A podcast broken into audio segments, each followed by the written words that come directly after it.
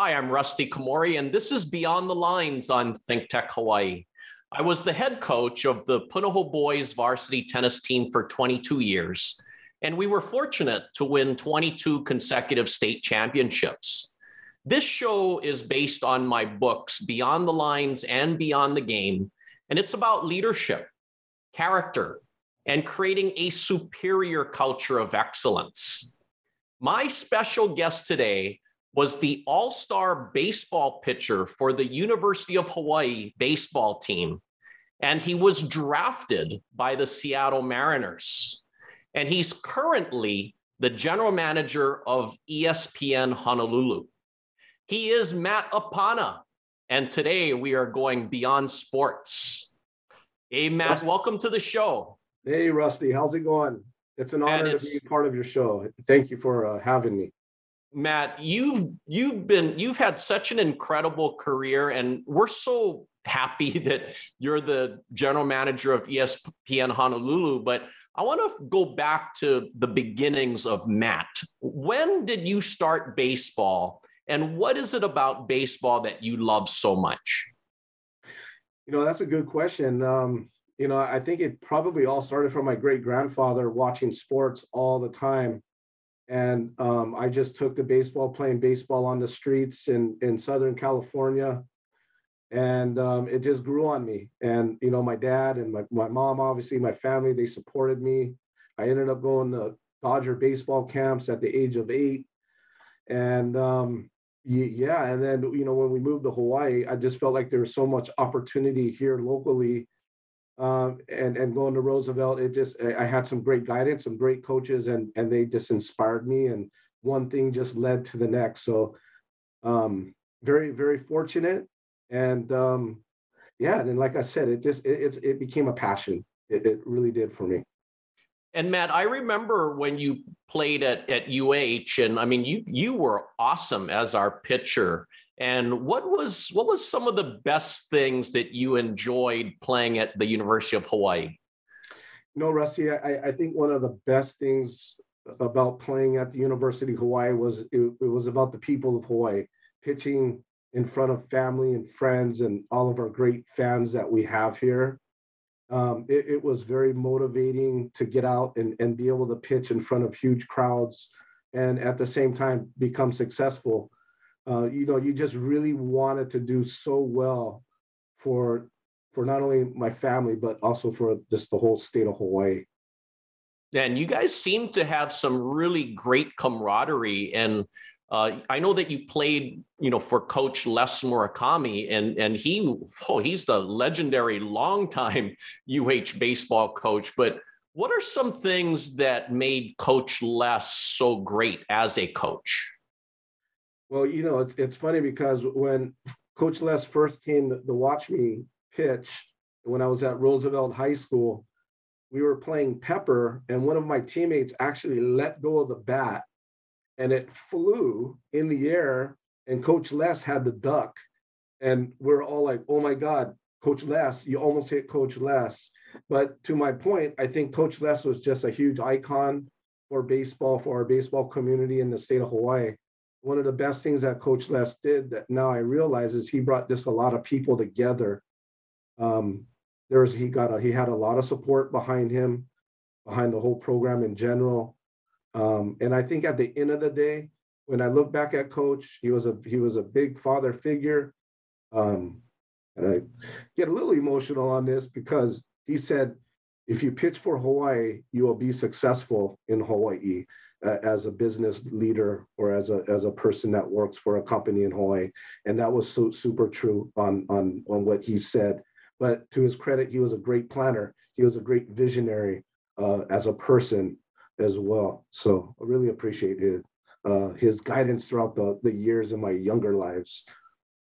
Yeah, I've I've only heard some great things from you know past players that that had played on the University of Hawaii baseball team. And and Matt, I want to ask you, how did it feel to be drafted by the Seattle Mariners?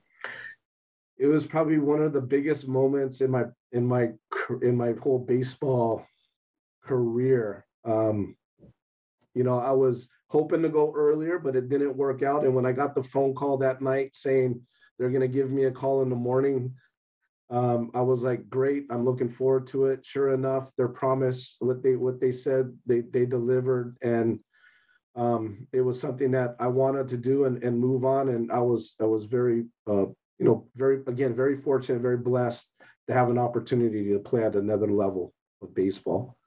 What was the culture like um, with the Seattle Mariners organization at that time? Yeah, the, the culture was actually really good. Um, that's, you know, from that 90, say 95, 98 years when they had Ken Griffey Jr., Randy Johnson, Edgar Martinez, Jay Buhner, they really established a strong winning culture at that time. And I think a lot of that had stemmed from their minor league organization. They had a bunch of great leaders um, and coaches, uh, and more or less just people pers- people person uh, in, in, in the organization. You felt it was a big ohana in, uh, in that sense. Um, and you know, obviously the coaches had tremendous amount of experience. I was able to learn so much more about just the game of baseball and, and apply more my attitude and work ethic to how far I went in the organization as well. So, Matt, what do you see as the biggest differences um, when you know you're transitioning from the college level to the professional level? Right. I think it's really about growing up. It's really about learning how to work harder, um, establishing obviously a, a great attitude, you know, setting goals. Some things I think when we're younger, we don't really see that until we start getting in the mix of it. It's very competitive I mean, here here I am at you know barely six feet, where you're going up against competition pitchers that you know are six five, throw 98 miles an hour. Um, you know, and I was throwing the ball in the low 90s at that time. But what you have to do is you have to outwork people, and you have to want you have to want to go somewhere. And I think that's what I've I, I learned. The biggest change was the drive that I established and the and the confidence that I that grew upon me. I started to learn how to trust myself, um, to be better at what I what I needed to do to be successful, and and from that point on, um, I, I really grew as a baseball player, as a pitcher, just as a person in general. No, I, I like hearing these insights from you, Matt. And what what lo- big life changing event happened to you while you were playing professional baseball in Taiwan? Yeah, you know, we taught we touched upon it a little bit. It was actually um, I had just finished my career with the Mariners. Um, unfortunately, ended with an arm injury. Um, but I went on and I played baseball in Italy um, in that '98 season, and then I actually went back to Italy to play in '99. Uh, and for um, unfortunate reasons, I I left um, just because it wasn't really working out. Uh, it, things have changed a little bit, and I actually went to play independent ball in Schaumburg, Illinois. From that point, I actually got an opportunity under Hideo Nomo's uh, agent um, to go and play in Taiwan. So when I got to Taiwan, it was early August, and the season in Taiwan doesn't end until mid to, to late October. But it was in September and it was to this point at 1.44 in the morning um, and we were watching the exorcist 3 now sitting on our couch and the, the couch was rattling or shaking. And we thought you know who's trying to scare who but it ended up being we ended up being in a 7.6 earthquake massive earthquake. And um, that really scared me. Um, i didn't know if i was going to live or not because the walls were crackling our our our building was um, you know who knows if it was on the verge of falling or not but good thing it, it held strong. But as a team we ended up going to the epicenter as as we do you know being professional baseball players in taiwan to give back to the community and to help these people who were no longer living in their homes or condos because it was there was complete devastation from from that 7.6 earthquake. And having to experience that was very eye opening. Um, and I share this story a lot because as we walked in, you, you see buildings devastated, flattened on the ground. And here we are in our uniform tops carrying boxes of food for these people. And when you get there, you see people laid out on grasses and la mats. And, and then you see the military reserves. I, I, I suppose that's who they were, you know, carrying dead body bags as well, putting them in containers. It was it was a it was a sight that I'll that I'll never forget. Um, but it also was a very big life changing moment because you just felt how important life and family are to you, um, especially when you're experiencing that at, at that time. Yeah, and I like hearing how how you and your teammates were stepping up to really help, you know, with you know giving food, giving water to people in need there, and I, I guess that's that's the positive thing is you can see the good in humanity when some bad disaster happens at times, right? Yeah, right. I mean, you don't think about it too, but you know, the, the the the, source of water, you can no longer drink that water because of disease. Um, you know, people who knows how many, you know, people were were fatally hurt or just or had passed at that time. Um, and then you think about all that disease that gets carried through.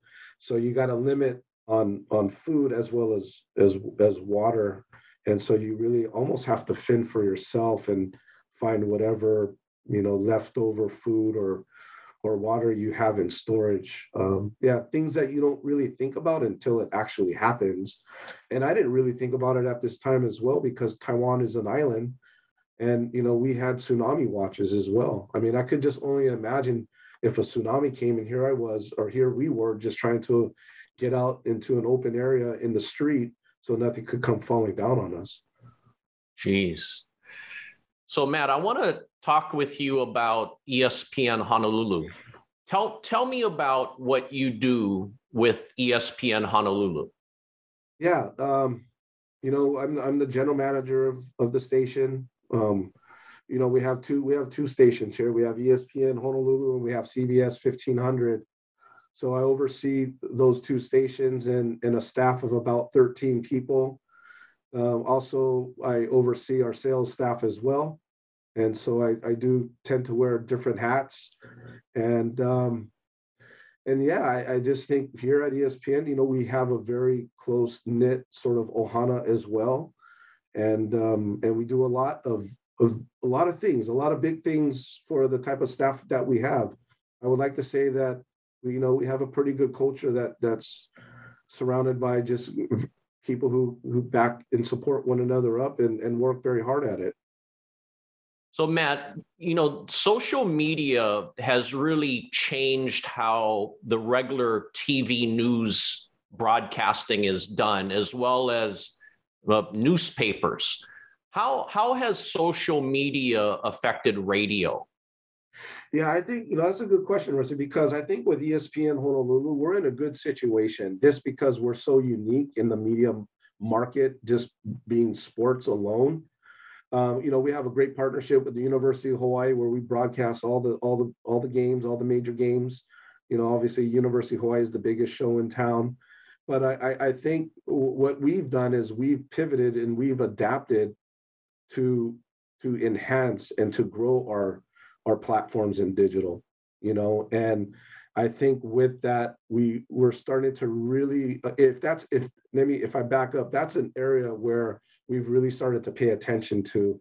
And I can only expect us to continue to grow and do really well with our followings uh, the good thing too that I like about what we do with digital is we can take a digital podcast and edit it and also play it on air on radio so people can listen to that as well. So we have a lot of flexibility doing what we do and it's a good mix of for our people who advertise with us, uh, how we go about creating engagement for our local fans here it just gives us a lot of flexibility just because what we do as a radio station, but now also what we're capable of doing and the type of resources that are continuing to evolve as we move forward. Because obviously we want to get better at what we do.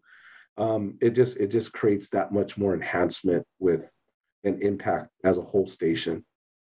Well, I, I, love listening to the Sports Animals uh, radio show with Gary Dickman and Chris Hart. Now, why do you think those two make such a great combination? You know, that's everyone. Everyone wonders about those two guys. You know, um, I think what they do is the the biggest strength is, you know, they're they're they're like they're I, I like to call them like a, a married couple you know, and you got Chris, who's a lot looser on the on the sports side, and I think he honestly does that purposely just to create that engagement and and that excitement. And then you got Gary, who's all about sports and stats, and and tends to combat everything Chris says or does. And so I think what that does is there's a yin and a yang, uh, yin and a yang that that's there that you know, opposites definitely attract in this situation.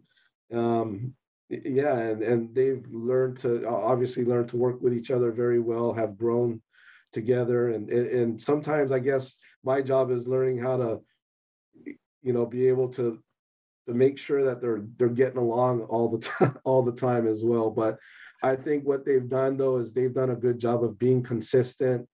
They've they've maintained their style, their type of show, um, during that that PM drive time, and I think it's really paid off for them over the long haul.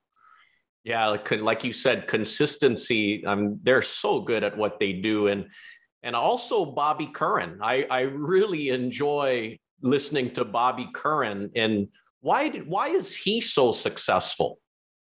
Yeah, well, Bobby, I think he he really took off uh, when he first got into radio, and he's really established himself uh, and been recognized as one of the the top sportscasters in the in the state of Hawaii. You know, and and I think with Bobby, you know, he's always again it, it becomes what he delivers, and and he's all about the local people and about delivering content. And I think for his sake, that has what's made him and built him to be as strong as he has been. He's very influential. He knows a lot of people. And what his strength to me really is, is his relationship building, I think, which has really helped him establish himself in the market as who he is um, with, with, his show and as a play by play analyst, um, broadcaster for both football and basketball. Oh, without a doubt. He's so professional and um, really, really love Bobby Curran. And Matt, you and I met a few weeks ago for lunch. I mean, and we, you know, we could talk forever. And and you have both of my books. And what are some some principles that that really stood out to you in my books? You know, I gotta admit, I think all principles, and I'm honest, being honest with you, and I know I talked to you a little bit about this before the show those all keys are so critical to developing a champion um, or just a great overall person as a leader whether it's in sports or business you know? Um, and as i was reading each of those keys i reflect back as i was reading your book to my playing days and what i had encountered you know the environment you know having to pitch in high altitude cold weather extremely hot weather and or or extremely humid humid weather you and if you don't have the right mindset at play at a professional level you can get eaten up very quickly. And so as a young professional baseball player sometimes those first go arounds are not the most successful but you have to go back and, and reflect back and look at you know your performance and figure out how to make adjustments you know? And so next time when you're in adverse situations you know how to handle yourself a lot better. And really it comes down to is just having the right mindset. You know it's not having really that 93 mile an hour fastball. You can still beat someone with an 88 mile an hour fastball. You just have to be a lot smarter. You have to be prepared. Uh, but i loved all the all the all the components that you talked about.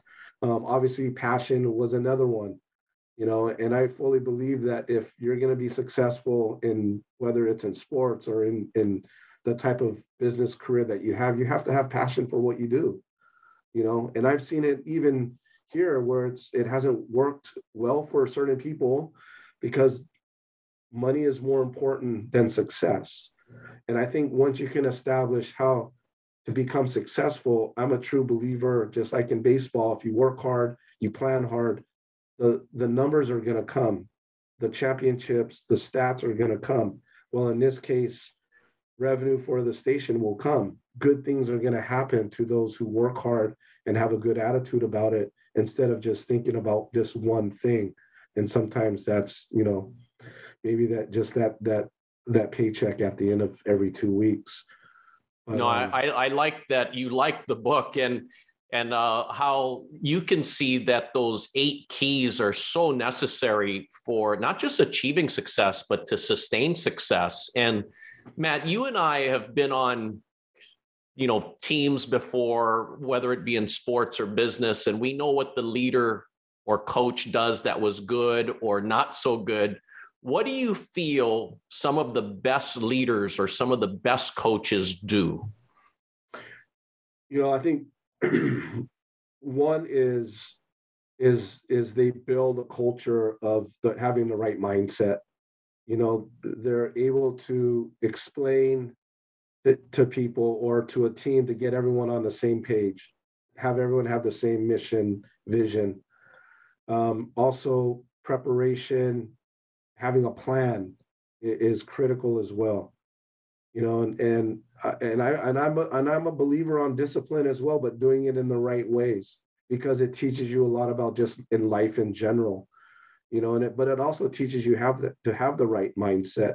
And i like to use the word mental toughness you know, trying to establish mental toughness is critical, especially when you're in adverse situations or even in the job environment when you know you're having to put out fires and you know you got to learn how to step back and not be so reactive as a leader and be able to understand and show more empathy towards you know your your players or your coworkers and and, and i think if if you can show that caring attitude and and leadership in that sense, I think you can go a long ways. Um, and I think it's really about the foundation than about you know how much skill set you really have. Obviously, skill set is important, but if you don't have the right attitude, the right work ethic, mindset, all that that we talk about, it, it's hard. It's hard to be successful. I completely agree with you 100%, Matt. And how would you describe your leadership style uh, as a general manager? Man, that's a tough question to ask because I, you know, I, I mean, I'm probably, and this is probably my weakest point here, is I don't really like to talk a lot about myself, but no, but I, I tend to look at things. Um, I, I, don't like to micromanage for one, you know, um, and obviously I'm going to tell you that I'm always looking to get better you know and and i think it's my work ethic and my attitude and my caringness towards people is what really gives me the strength to um to gain that respect from everyone else because i do my best to try to respect and to give people that autonomy especially our department leaders that opportunity to be successful and and to do what they need to do where i can just be there to provide that support and that guidance for them. Um, and it and it really comes down to communication. I mean but again right we can all get better at communicating um, even myself you know there'll, there'll be moments during that day that you know maybe i go back and i reflect and man i, I wasn't a very good leader or, or communicated very well today or gosh you know i didn't really handle myself because i let someone you know kind of get to my nerves a little bit. But i think as you can learn to make adjustments as a leader um, especially in adverse situations um, and and you continue to want to grow i think that's what strength makes you a, a stronger leader um, in, in whatever you do. Well you know the greatest leaders are always learning and that's what makes them even greater. And matt that's why you're a great leader. I, I, you have that awareness about you know always you have a constant striving for excellence and i love that about you. And you as busy as you are you're also coaching some little kids in baseball. What is it about? What, what do you like best about coaching these kids in baseball? Yeah, I have a nine year old and a five year old. And, and as they're getting deeper into baseball, gosh, I just only can imagine how bit, much busier my schedule gets. But what I really like about it is that I'm able to give back not only to my sons, but to their teammates, a, my, a, a mindset that will help them become more successful. I'm, I'm always big on learning from failure. And I think what happens is you see a lot of parents that yell at their kids for making mistakes instead of help, helping them understand why they made that mistake. And at the at the end of the day, if my son makes a mistake, we're going to talk about it and we're going to be better from it because obviously no one wants to make mistakes. And I think out of that whole thing, it's not about really the fundamentals of baseball. Yes, fundamentals are important, but it's really about getting the right mindset for these youth. So when they go on and become, whether they play baseball or any other sport, or just, you know, go on to college and, and be successful in their careers, they're able to understand and, you know, having that right mindset, it's okay. It's not, it's, it's okay to not be perfect, you know, as long as you keep pushing yourself forward. Right. And so I, I think that's, the biggest thing that I want to get across at the moment. My nine year old is actually doing pretty good, to be honest with you, but it's my five year old that's going to give me challenges because one thing I do like is he hates to lose, which I love, but at the same time, he he's he he loses his composure a little bit but again right he's only five years old but it's really that those little teaching moments that i love the most because it, it it's going to help him just be a better person overall when it comes to you know, you win with grace, you lose with grace, right? Totally agree. And and Matt, you know, as besides that devastating earthquake that you experienced and besides COVID, what's a what's a big adversity or challenge that you've dealt with that you overcame in your life? Yeah, the, the biggest thing was probably my arm injury. Well, and um you know, as I reflected back on some of the information that I was that I was putting together for you, um, you know, I was nearly ready to get called up in the big leagues in '96, um, and it was actually in um, in '97 was when I hurt my shoulder, and I tried to pitch through it, uh, but it just, I just, I just couldn't sustain it, and um, and when I went down, that was devastating uh, mentally for me, and it, and it, it affects it affected me for a, a, a while, um, even after my playing days. But um, being able to come back through that whole process was hard because you just weren't the same physically and mentally. You did it, it it just never felt right, and so going through that whole situation, but then being able to come back and still having that opportunity to play for a little bit longer and then having that experience to go to Taiwan and Italy to play professionally, um, that was a, that was a that, that was a huge comeback for me. But at the same time, when it all ended, it, it stayed with me for a while because of my passion and love and all the hard work that I put into it. Um, and so I look back to even after that, and I reflect as much as maybe my early 30s, it affected me for a good maybe four or five, six years you know. Um, but it made me a better person at the end of the day. And I, when I look back at it, it, it was all meant to be for some reason, and uh, maybe that's why I'm in this in this place now, you know. So um, there's always yeah, you look at those adverse situations, and there's always something that's going to come out of it uh, in the long run in a positive way. I can totally see that how the physical and the mental part really affected you, but Matt, you know, you you are a great leader and an even greater person. And I want to thank you for taking time to be on the show today. Thank you, Rusty. I really enjoyed the time with you, and I'm sure we can probably continue to, to talk for another 30, 30 minutes to another hour here. But I really do appreciate your time and very fortunate to be a part of your show. Thanks, Matt. And thank you for watching Beyond the Lines on Think Tech Hawaii. For more information, please visit rustykomori.com, and my books are available on Amazon and Barnes and Noble. I hope that Matt and I will inspire you to create your own superior culture of excellence and to find your greatness and help others find theirs. Aloha.